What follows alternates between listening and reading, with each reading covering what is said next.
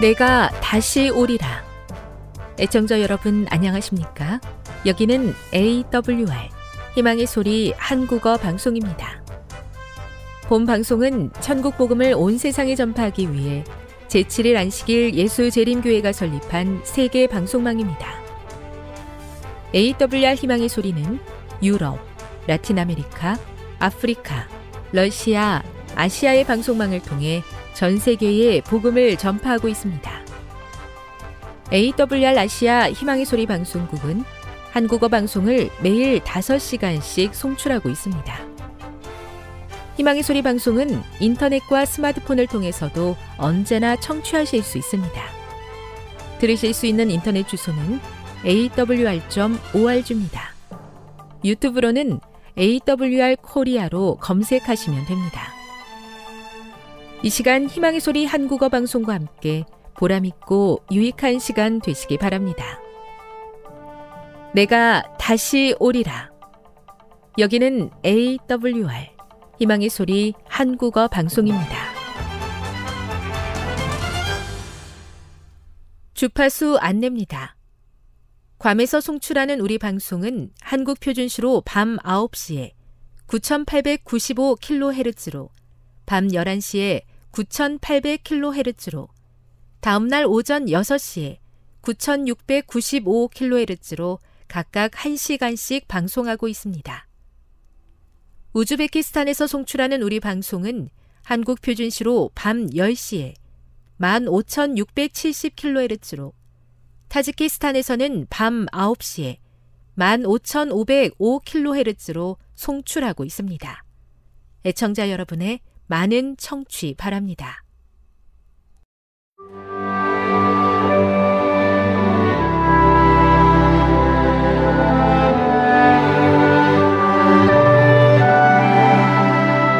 읽어주는 교과 셋째 날 7월 26일 화요일 시련을 통과하는 방법 1. 경배 욥기 1장 6에서 2장 10절을 읽어보라. 욥이 고통을 당한 이유는 무엇인가? 여기서 놀라운 것은 천사들이 하나님을 뵈러 올 때 사탄도 그들과 함께 왔다는 사실이다. 하나님께서 사탄에게 내가 어디서 왔느냐고 물으시자 땅을 두루 돌아 여기저기 다녀왔나이다 라고 대답했다. 그러자 하나님께서 이렇게 물으신다. 내가 내 종 욥을 주의하여 보았느냐? 이 질문 자체는 그다지 놀랍지 않다. 하지만 그 질문을 누가 했는가가 놀랍다. 욥을 시험의 대상으로 지목한 이는 사탄이 아니라 하나님이셨다. 어떤 일이 이어질 것인지를 정확히 알고 계셨던 하나님께서 사탄이 욥을 주목하게 하신다. 지상에 살고 있는 욥은 그에게 닥쳐올 시련이 얼마나 극심할 것인지 전혀 알지 못한다.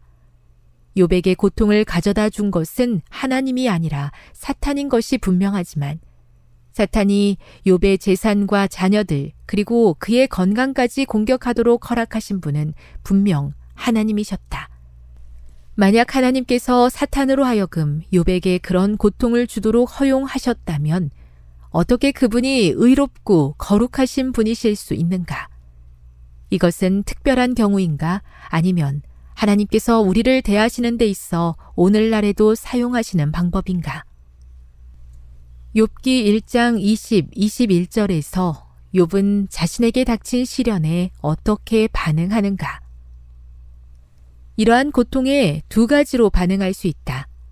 억울한 마음으로 노여워하면서 하나님을 잔혹한 분으로 믿거나 혹은 존재하지 않는 분으로 믿으며 그분에게서 등을 돌릴 수도 있고 하나님을 더욱더 굳세게 붙잡을 수도 있다. 욥은 하나님의 임재 앞에 머무르며 그분을 경배하면서 그에게 닥친 재난에 대처했다. 우리는 욥기 1장 20, 21절에서 고통 가운데 있을 때 도움받을 수 있는 경배에 관한 세 가지 측면을 보게 된다. 첫째, 욥은 자신의 무력함을 인식하고 아무것도 주장할 것이 없음을 인정한다. 내가 모태에서 알몸으로 나왔사온즉 또한 알몸이 그리로 돌아가올지라. 둘째, 욥은 하나님이 여전히 모든 것을 주장하고 계심을 인정한다. 주신 이도 여호와시오 거두신 이도 여호와시오니. 셋째, 욥은 하나님의 의로우심을 확신하면서 이렇게 결론을 짓는다. 여호와의 이름이 찬송을 받으실지니이다. 교훈입니다. 욥은 고통 중에서도 하나님을 경배하는 마음을 잃지 않았다. 우리도 욥처럼 고통 중에서라도 진심으로 하나님을 경배한다면 승리할 수 있다. 묵상. 고난을 대하는 욥의 모습이 우리에게 주는 교훈은 무엇입니까? 삶에서 경험하는 시련들 앞에서 우리에게 필요한 태도는 무엇일까요? 적용. 세상에 살면서 여러 가지 시험을 당할 때 욥의 모본을 따르는 것이 그대에게 어떤 도움을 줄 수 있을까요? 영감의 교훈입니다. 시련 중에도 함께 하시는 하나님. 하나님께서는 당신의 자녀들을 그들이 알지 못하는 길로 인도하시나 당신을 신뢰하는 자들을 잊어버리거나 내버리지 않으신다. 그분께서는 요백의 고통이 이르는 것을 허락하셨으나 그를 버리지 않으셨다. 하나님께서 당신의 백성들이 시련을 당하도록 허락하시는 것은 자신들의 성실성과 순종으로 그들 스스로가 영적으로 부요하게 되며 그들의 모본이 다른 사람들에게 힘의 근원이 되도록 하기 위함이다. 부조화 선지자 129 시련 가운데 하나님께 감사하며 경배하는 일이 결코 쉽지 않습니다. 그렇기 때문에 모든 상황 가운데 함께 하시는 하나님의 은혜를 발견할 수 있는 영적 안목을 갖기 원합니다. 우리의 눈을 밝게 해주셔서 하나님의 뜻을 분별하게 해 주시옵소서.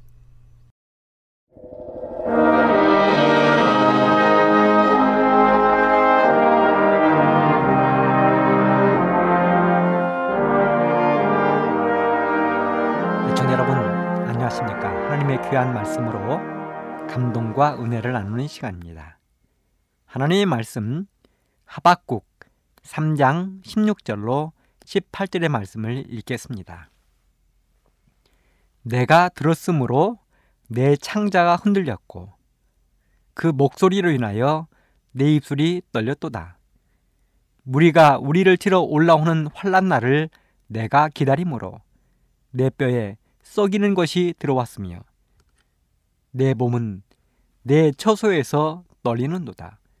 비록 무화과 나무가 무성치 못하며 포도나무에 열매가 없으며 감람나무에 소출이 없으며 밭에 식물이 없으며 우리의 양이 없으며 외양간에 소가 없을지라도 나는 여호와를 인하여 즐거워하며 나의 구원의 하나님을 인하여 기뻐하리로다. 오늘은 하박국 3장 16절로 18절 이 본문의 말씀을 중심으로 지난 시간에 이어서 그리스도인과 감사 이런 주제로 계속하여 말씀을 준비해 보았습니다. 유대인의 탈무드에 이런 글이 나옵니다. 세상에서 가장 지혜로운 사람은 배우는 사람이고 세상에서 가장 행복한 사람은 감사하며 사는 사람이다. 그렇습니다. 이 땅에서 가장 행복한 사람은 감사하며 사는 사람입니다. 비록 처지가 다르고 환경이 다를지라도 자기가 처한 그 위치에서 감사하며 사는 것. 이것이 하나님의 뜻입니다. 우리가 잘 아는 사람 가운데 세계적으로 유명한 오프라 윈프리라는 사람이 있습니다. 토크쇼로 유명하지요. 이 사람은 전 세계 132개국에서 1억 4천만의 시청자를 웃고 울리는 유명한 쇼의 진행자입니다. 그녀는 에이미상 30회를 수상했습니다. TV 아카데미 명예 전당에도 올랐습니다. 재산은 10억 달러가 넘습니다. 우리 한국 돈으로 10억 달러면 11조가 넘는 큰 돈입니다. 하지만 그녀는 과거의 행복과 동떨어진 생애를 살았습니다. 그는 지독히 가난한 미혼모에게서 출생하여 할머니 손에서 자랐습니다. 삼촌에게 성폭행을 당했습니다. 14살에 출산과 동시에 미혼모가 되었습니다. 하지만 그 아이는 태어난 지 2주 만에 죽었고 그녀는 충격으로 하루하루를 마약으로 지냈습니다. 그 충격으로 인하여 우울증에 걸리고 그녀는 107kg에 되는 뚱뚱한 마약에 중독된 여인이 되었습니다.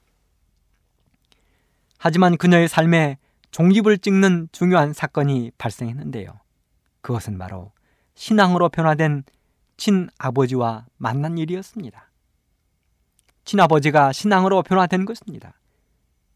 친아버지는 매일 그녀에게 책을 읽게 하고 성경을 읽고 암송시키는 훈련을 시켰습니다. 그리고 19살 때에 미국 네시빌 방송국에 취직하고 3년 뒤에 볼티모어 방송국에서 토크쇼를 진행하게 되었습니다. 이렇게 해서 오프라 윈프리는 유명한 사람이 되었는데요. 이 오프라 윈프리가 그렇게 바쁘고 힘든 가운데에서도 하루도 빠지지 않고 하는 습관 하나가 있는데 그것은 바로 감사일기를 적는 것입니다. 이 감사일기는 거창한 것이 아닌 아주 작은 일상의 것들을 적는 것입니다. 매일매일 다섯 가지를 찾아서 적는 것입니다.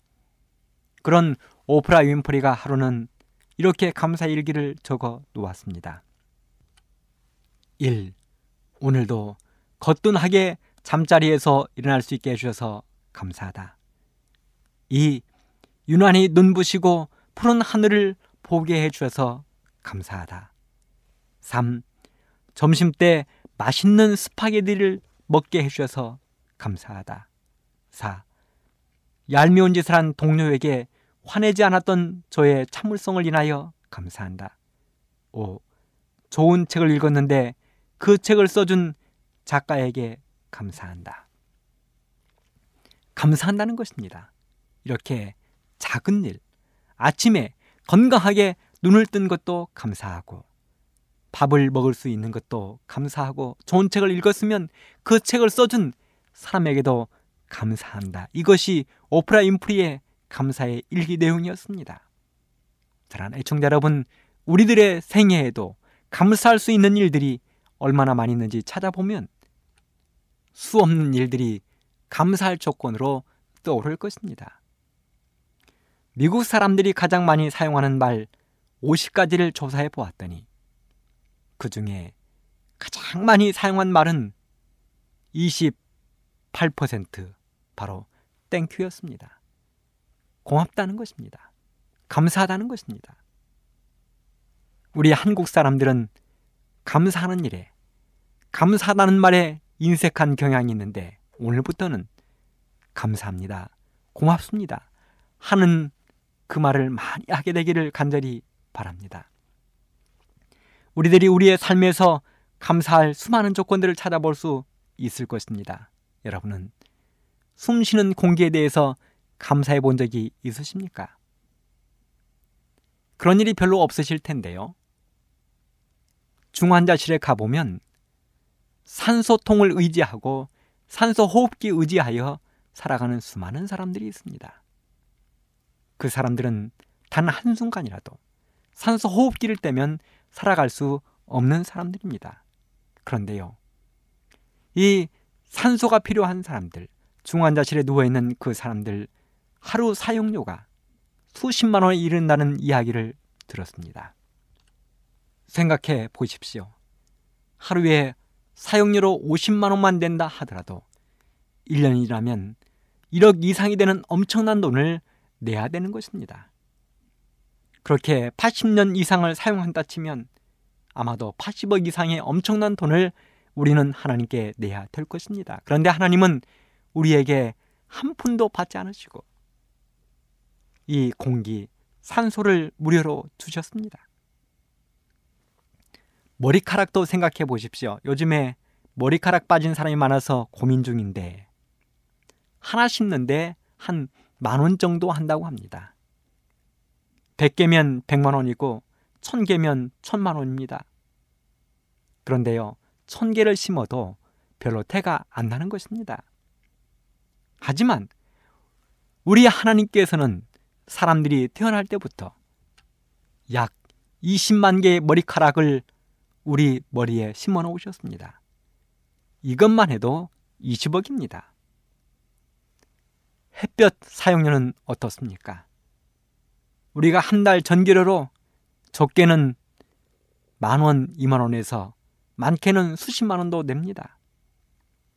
하지만 하나님께서 우리에게 햇볕 사용료를 청구하신 적이 있으십니까? 하나님은 따뜻한 햇볕을 1년 365일 내내 쬐어 주시면서도 사람들에게 햇볕 사용료를 강요하지 않으십니다. 햇볕 사용료, 머리카락 심어준 것, 숨쉬는 공기값 하나님이 한 번도 청구하신 적이 없습니다. 우리들은 이러한 것들을 매일매일 부족함 없이 사용하면서 살고 있는데요. 이런 일들에 대하여 감사할 수 있다는 것.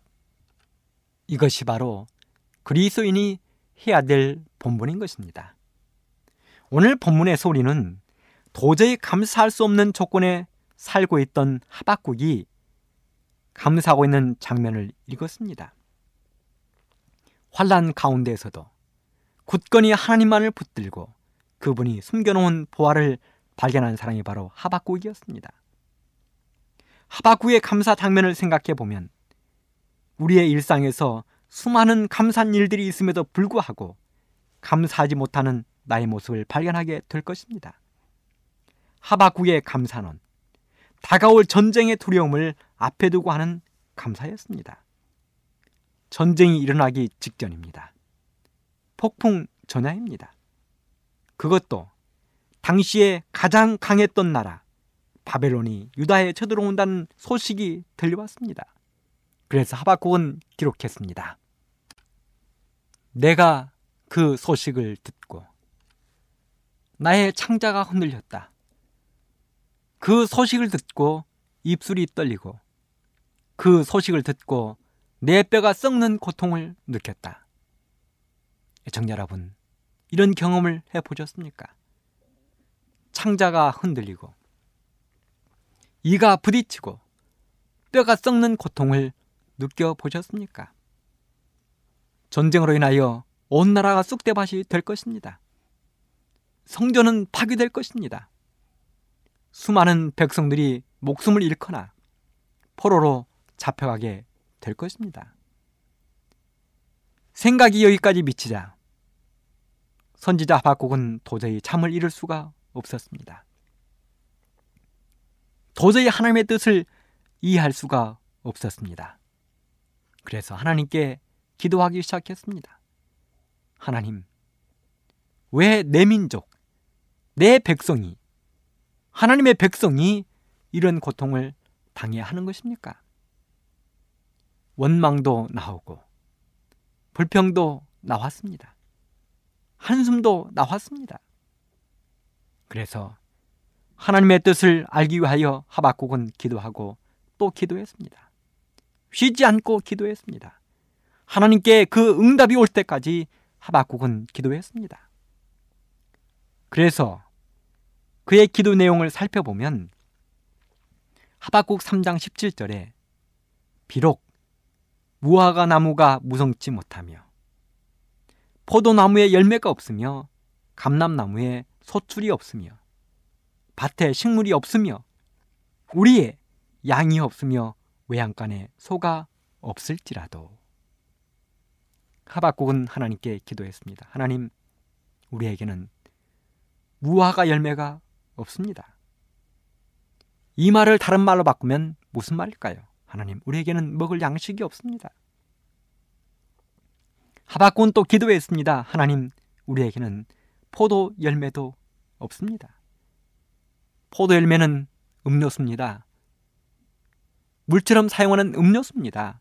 하박국 말하기를 하나님 우리 마실 것이 없습니다. 또 하박국 기도했습니다. 하나님 우리에게는 감람 열매도 없습니다. 기름입니다. 이 기름은 하나님께 제사를 드릴 때도 사용하고 음식을 조리할 때도 사용하는 것입니다. 그런데 기름이 없다는 것입니다. 하나님, 우리는 하나님께 예배드릴 기름도 없고요. 우리의 음식을 조리할 때 사용해야 될 기름도 없습니다. 그리고 또 기도했습니다. 하나님, 우리에게는 밭에 식물도 없습니다. 먹을 양식이 다 떨어졌습니다. 우리에는 양이 없고요. 외양간에서는 소가 없어서 텅 비어 소의 울음소리가 들리지 않습니다.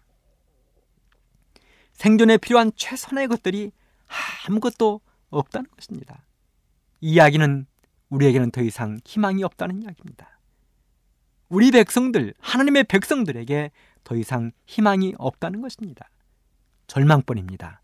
앞을 보아도, 뒤를 보아도, 옆을 보아도, 위를 보아도 백성들이 살아날 가능성은 없고 희망은 보이지 않고 오직 절망스러운 암흑밖에 보이지 않는 것입니다. 여러분, 이런 경험이 있으십니까? 아무런 희망이 보이지 않고 앞이 캄캄하고 천길만길 낭떠러지 위에 나홀로 서 있는 느낌. 아무도 도와주지 않습니다. 아무도 위로해 주지 않습니다. 아무도 찾아와 주지 않습니다. 그런 절망 가운데 있는 나, 그런 경험이 있으셨습니까? 하박국이 바로 그러한 심정이었습니다.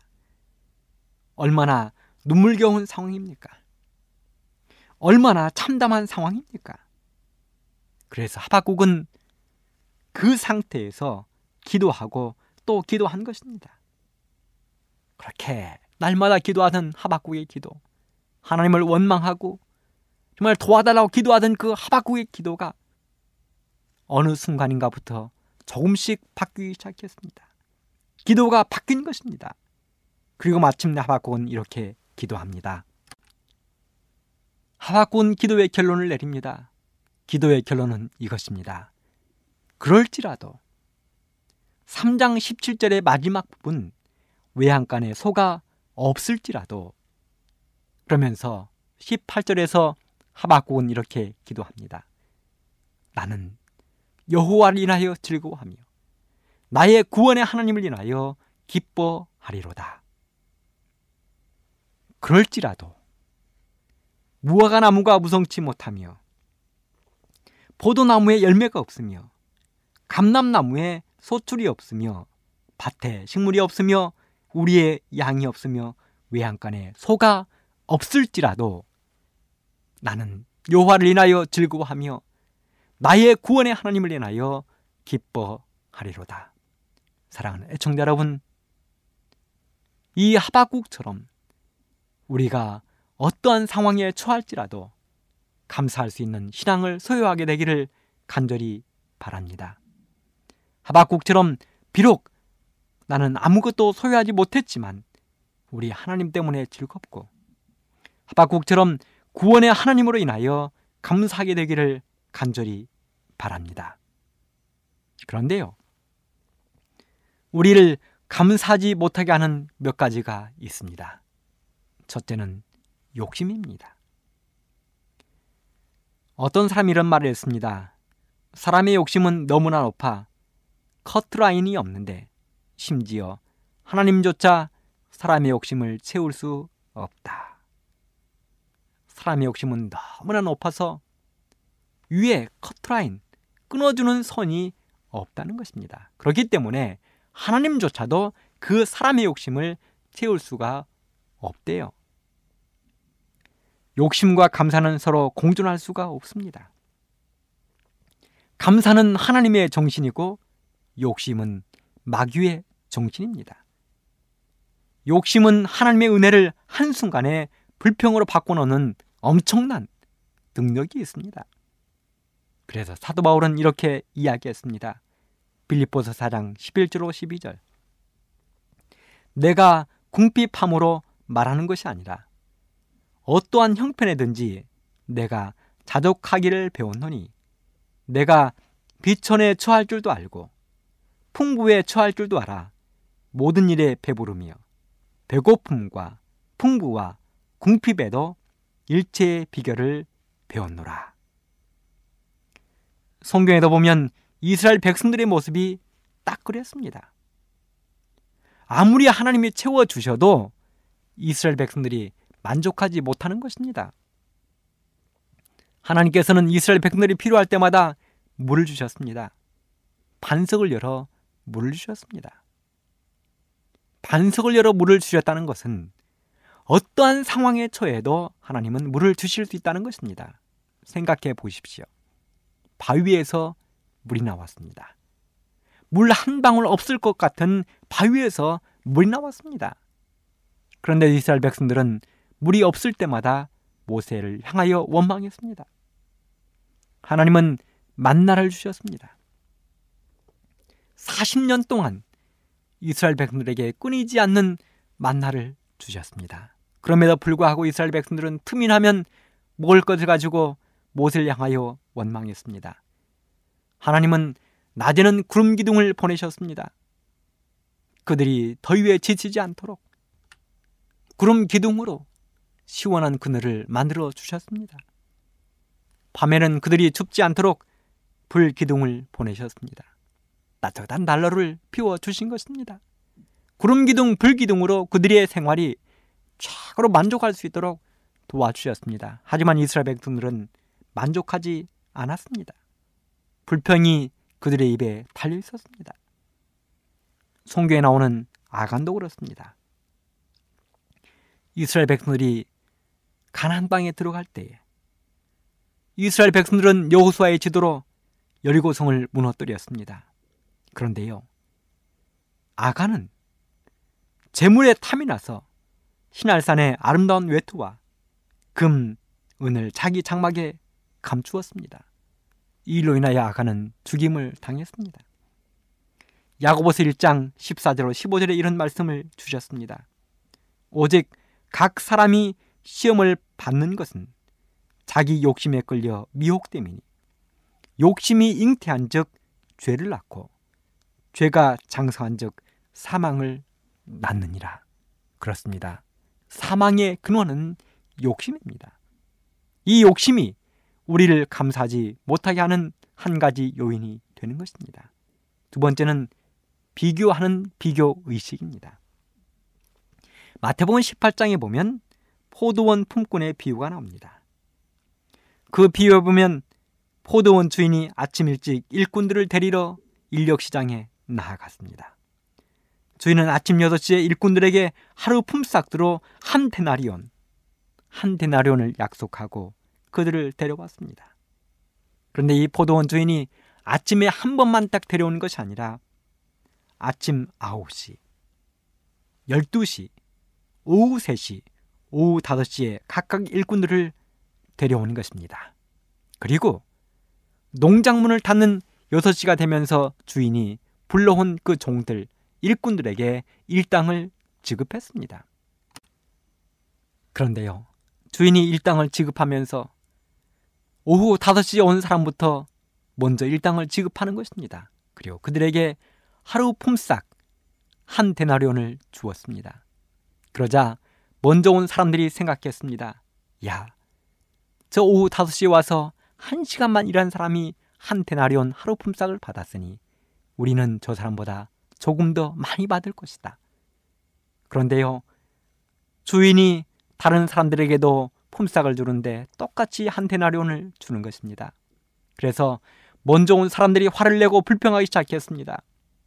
주인님, 먼저 와서 저들보다 더 많이 일한 우리도 왜 똑같이 한 데나리온을 주십니까? 왜 우리에게 하루 품삯만 주십니까? 저 사람에게 한 시간만 일한 사람에게 하루 품삯을 주었으면 우리에게는 조금이라도 더 줘야 되는 것 아닙니까? 그들은 뒤에 온 사람들과 자신을 비교하느라 아침에 한 계약을 잊어버렸습니다. 아침에 그들은 분명히 주인과 계약을 했습니다. 하루 일하면 한 데나리온을 주겠다.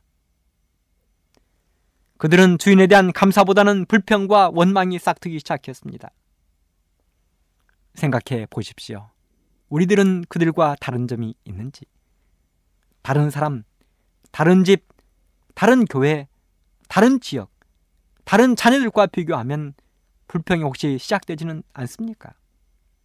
하나님, 저 사람은 교회 나온 지 얼마 되지 않았는데 벌써 집사가 되었습니다. 그런데 저는 왜 아직도 안 됩니까? 하나님, 다른 집은 저리도 잘 사는데 우리 집은 왜 이리 지지리도 복이 없습니까? 이렇게 불평하는 삶을 산다면 우리가 먼저 온 품꾼들과 다른 점이 무엇입니까? 노만 빈센트라는 한 박사가 열차를 타고 여행을 하고 있었습니다. 그런데 맞은편에 한 중년 부부가 앉아 있었습니다. 같은 여행객이 된 것입니다.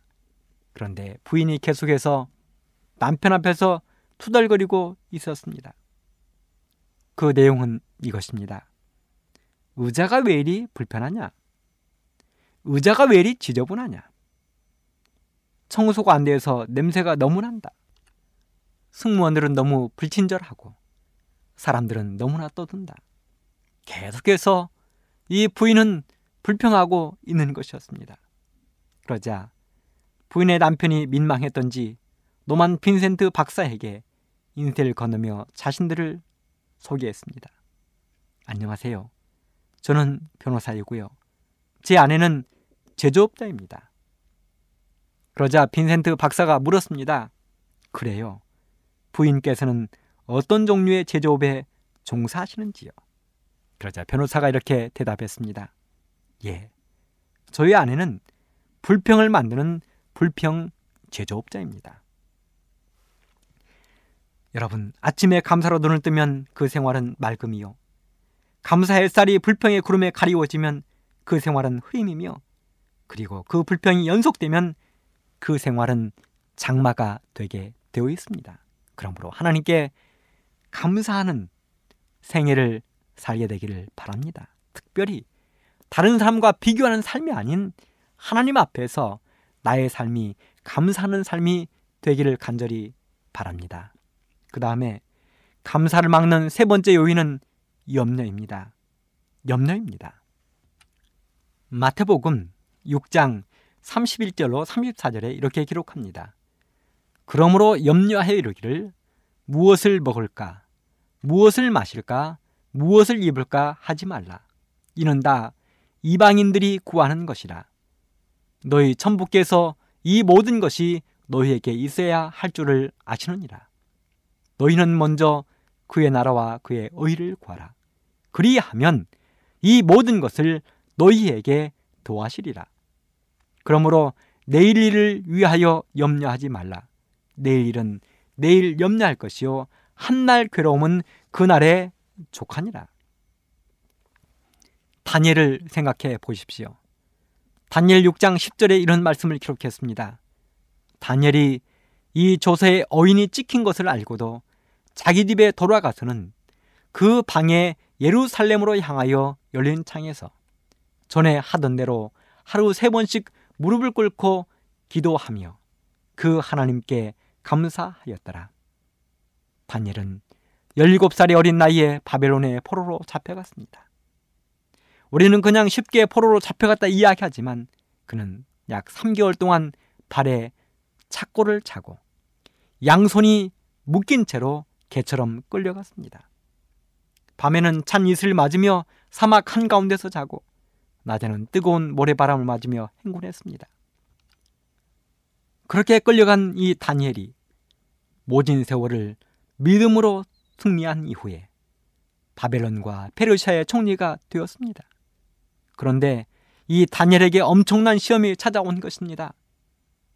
그를 시기하던 사람들이 왕을 꼬여 30일 동안 왕 외에는 다른 사람에게 절하는 모든 사람을 사자굴에 던지겠다는 그 엄청난 법령을 발표한 것입니다.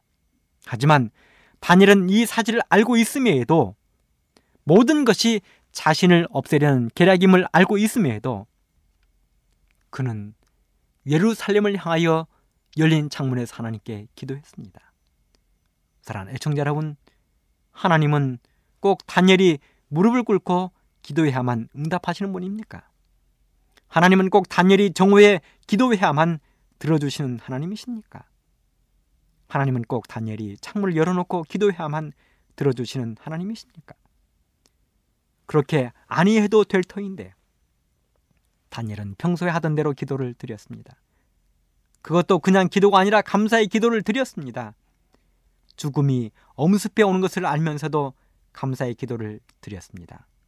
그 결과로 다니엘은 이 땅에 어느 누구도 해보지 못한 사자 등을 벽에 담아 그날 밤을 행복하게 보냈습니다.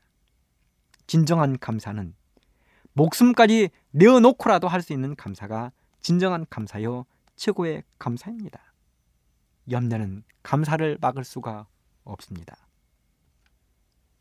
여수에 가면 손양원 목사를 기념하는 애양원 기념관이 있습니다. 이 애양원은 나원자촌인데요. 손양원 목사라는 분이 거기에서 목회를 했습니다. 그런데 그 유품 가운데 작은 봉투가 하나 있는데 그 작은 봉투에 이런 말이 기록되어 있다고 합니다. 두 아들의 순교를 감사하며 1만 원 손양원. 손양원 목사는 1948년 10월 19일 여수 순천 반란 사건을 통해서 두 아들을 잃었습니다. 그런데 두 아들의 장례식을 치른 다음에 그가 감사 한금으로 봉투에 1만 원을 넣어서 드렸다는 것입니다. 감사에 관한 몇 가지의 글들이 있는데요. 노래는 부를 때까지 노래가 아니며 종은 울릴 때까지 종이 아니고 사랑은 표현할 때까지 사랑이 아니고 축복은 감사할 때까지 축복이 아닙니다. 감사는 겸손한 사람에게 주시는 하나님의 선물입니다. 사람에게 가장 큰 저주는 목마름이 아니라 감사하는 마음이 생기지 않는 메마름이다. 사랑하는 애청자 여러분, 오늘 이 순간부터 우리도 하바국처럼 어떠한 상황에 처하든지 감사할 수 있는 신앙을 가집시다. 그래서 우리도 하바국처럼 하나님께 끝내는 축복받는 멋진 삶을 살게 되기를 간절히 바라면서 말씀을 마치겠습니다. 지금 여러분께서는 AWR 희망의 소리 한국어 방송을 듣고 계십니다.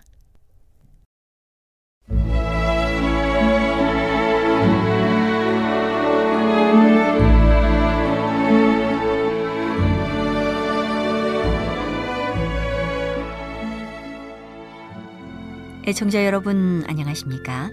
명상의 오솔길의 유병숙입니다.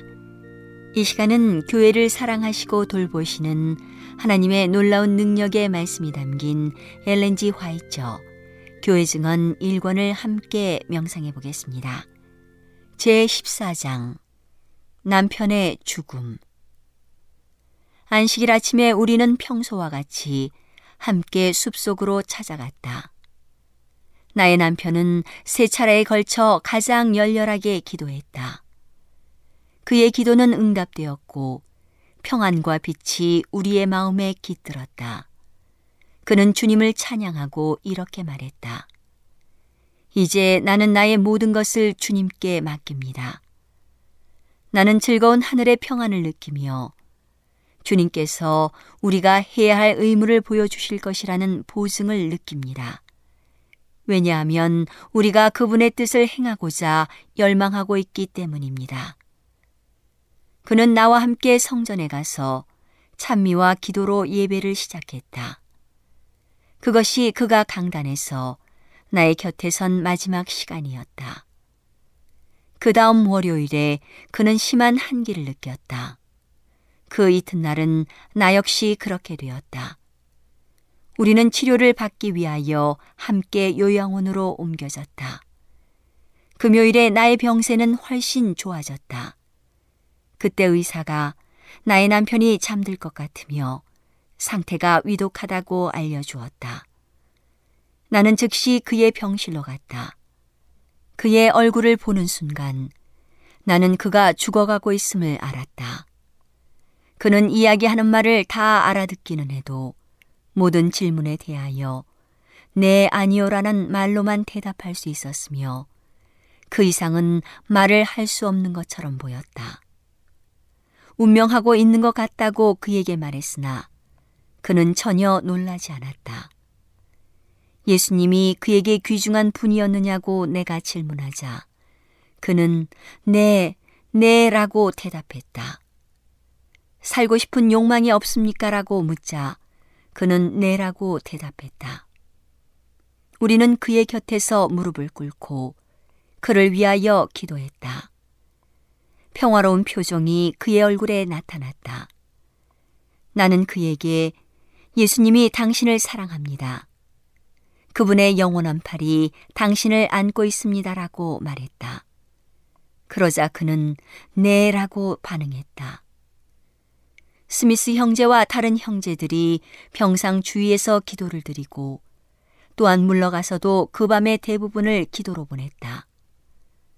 남편은 아픔을 느끼지 않는다고 말했다. 그러나 분명히 급격히 쇠약해 가고 있었다. 켈로 그사와 조력자들은 있는 힘을 다하여 그를 죽음에서 돌이키고자 노력했다. 그리하여 서서히 회복되었으나 여전히 쇠약했다. 다음 날 아침 약간 회복되는 것처럼 보였으나 정오쯤 되었을 때 호환이 나면서 무의식 상태가 되었다. 1881년 8월 6일 안식일 오후 5시 아무런 고통이나 괴로움도 없이 조용히 숨을 거두었다. 그처럼 갑작스럽게 또한 예기치 않게 다가온 남편의 죽음은 나에게 너무도 큰 충격을 주었다. 허약한 상태에도 불구하고 나는 혼신의 힘을 다해서 마지막까지 병상 곁에 머물러 있었다. 그러나 죽음으로 눈이 감겨지고 생명력이 떠나가 버리는 것을 보았을 때 나는 완전히 기운을 잃어버렸다. 한동안 생사관을 왕래하는 것처럼 보였다. 생명의 불꽃이 너무도 희미하게 타고 있었으므로 한 번 불면 꺼질 수 있을 정도였다.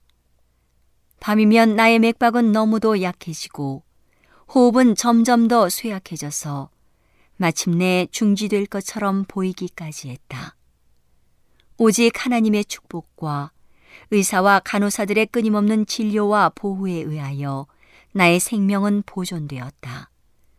비록 남편의 죽음 후에 병상에서 일어나지는 못했지만 나는 장례식에 참석하기 위하여 그 다음 안식일에 성전으로 옮겨졌다.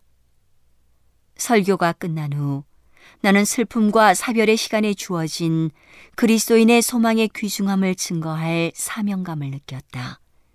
일어나자 나에게는 힘이 주어졌다. 그리하여 나는 약 10분 동안 모인 회중들 앞에서 하나님의 자비와 사랑을 찬양했다. 예배를 마치자 나는 남편이 부활의 아침까지 편히 쉬게 될 오크힐 묘지까지 그를 따라갔다. 나의 육체적 힘은 그 타격으로 인해 너무도 쇠약해졌다.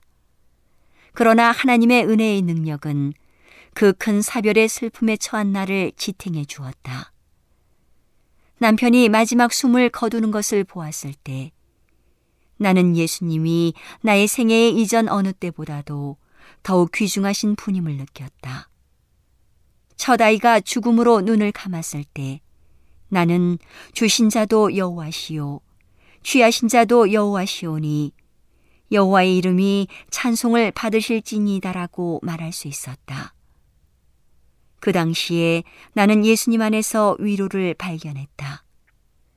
그리고 막내 아이가 나의 팔에서 떠나가고 나의 곁에 있는 베개를 베고 있던 그 작은 머리를 더 이상 볼 수 없을 때도 나는 주신 자도 여호와시요 취하신 자도 여호와시오니 여호와 이름이 찬송을 받으실지니다라고 말할 수 있었다. 그러나 남편에게 많은 애정을 의지해 오고 36년간 함께 활동해온 그를 빼앗겼을 때 나는 두 손을 그의 눈 위에 얹고 나의 보배를 부활의 아침까지 주님께 의탁합니다라고 말하게 되었다. 그가 죽는 것을 보고 많은 친구들이 나를 위로하는 것을 보았을 때 나는 십자가 상에 달려 계신 예수님의 죽음과 얼마나 대조적인가라고 생각했다. 너무나 뚜렷한 대조가 아닌가. 그분께서 고통을 당하고 계시는 동안 욕하는 자들은 그분을 조롱하고 비웃었다. 그러나 그분께서 돌아가셨다. 오늘은 하나님의 놀라운 능력의 말씀이 담긴 엘렌지 화이처 교회 증언 1권을 함께 명상해 보았습니다. 명상의 오솔길이었습니다.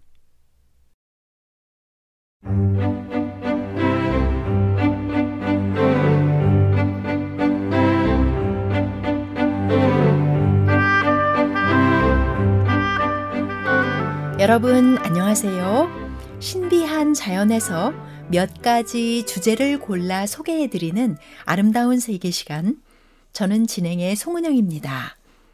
식탁 위에 불로초라 불리는 양파는 수선화과의 부추학과 부추 속에 속한 식물로 서아시아나 지중해 연안이 원산지일 것으로 추측됩니다.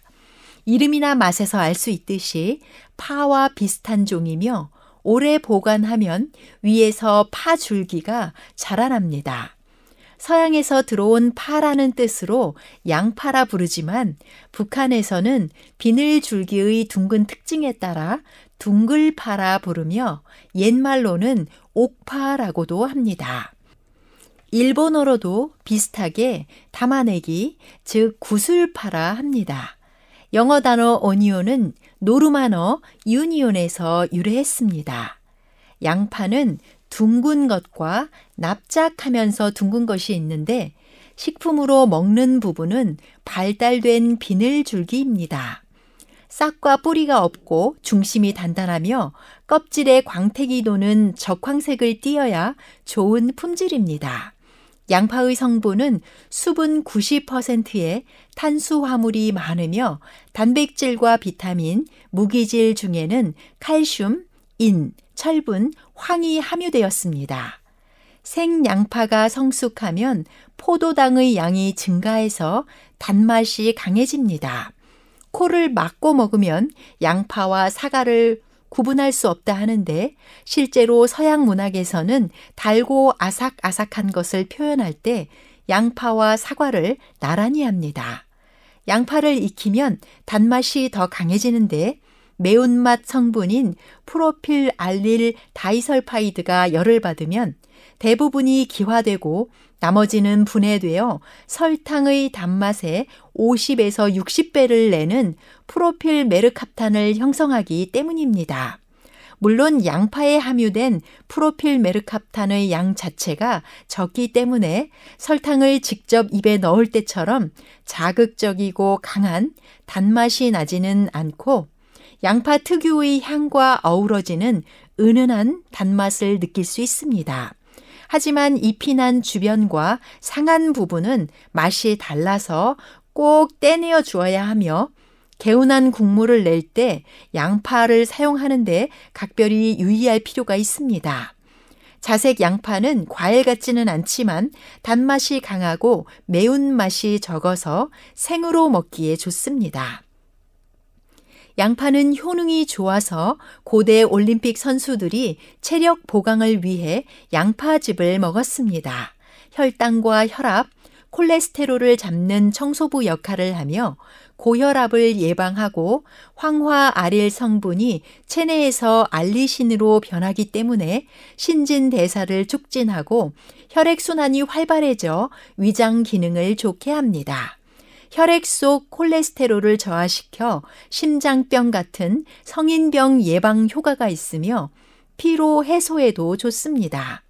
양파에 있는 이소티오시아네이트 성분은 식도와 간, 대장, 위의 암 발생을 억제합니다. 마늘에 들어있는 알리신 성분이 양파에도 들어있습니다. 양파는 껍질 쪽에 영양소가 많이 들었는데 양파 껍질은 결국 양파의 바깥쪽 알맹이 한두 겹이 건조되어 형성되는 것이기 때문에 부피 대비 영양소가 많은 것이죠. 하지만 먹기에는 불편해서 껍질만 따로 씻어서 말려 차로 끓여 먹으면 좋으며 양파 향이 많이 나기는 하지만 양파 특유의 매운맛은 거의 느껴지지 않습니다. 또한 지방 분해 효과도 있어서 다이어트 식품으로 각광받습니다.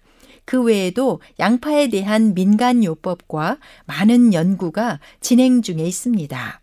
양파는 칼륨이 많이 함유되어 신장이 약하거나 신장 질환이 있는 사람은 적절히 섭취할 필요가 있습니다.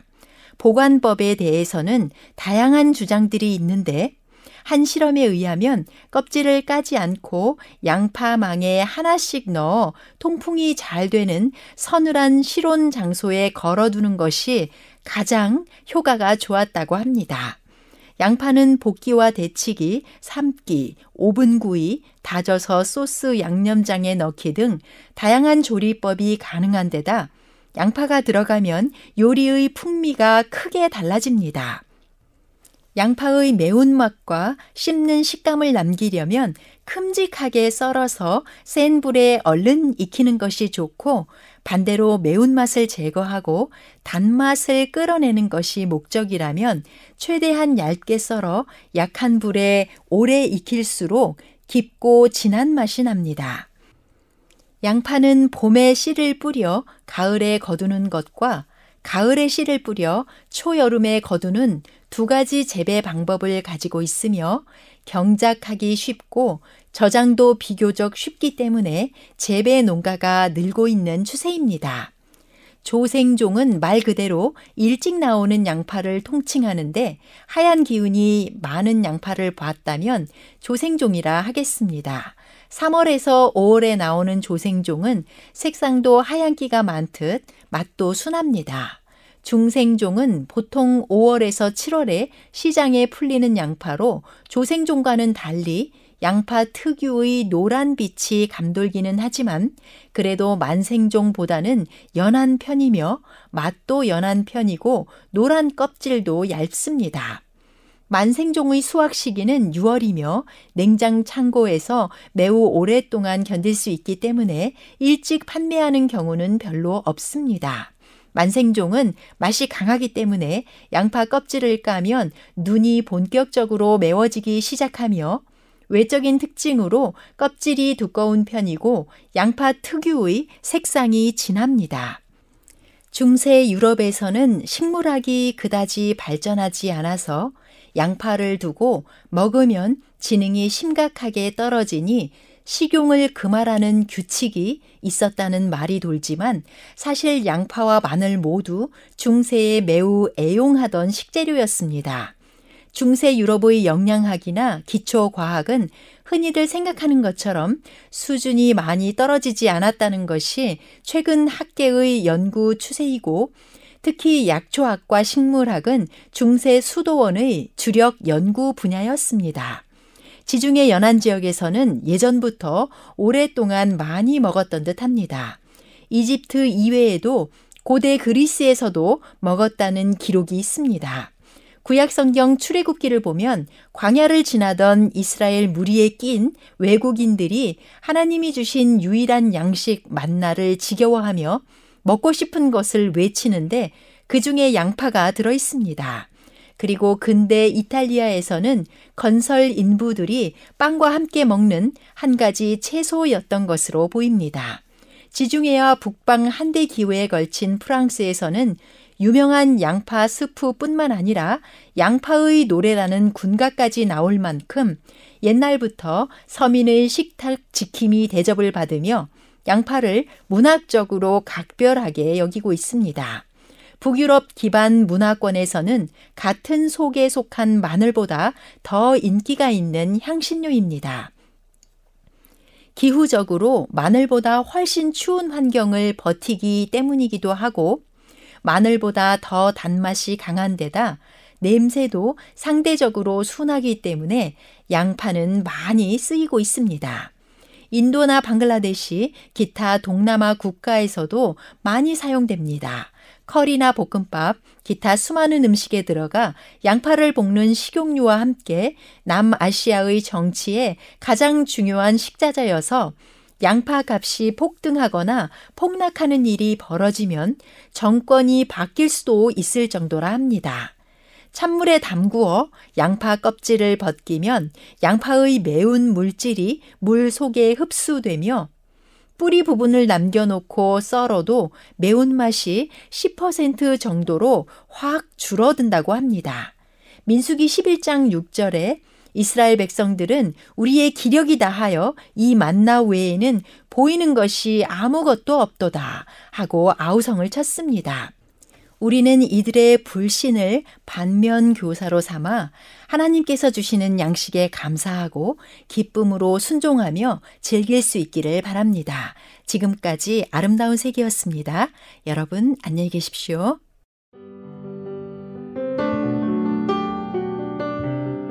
행복한 시간 되셨습니까? 지금까지 여러분께서는 AWR 희망의 소리 한국어 방송을 청취하셨습니다.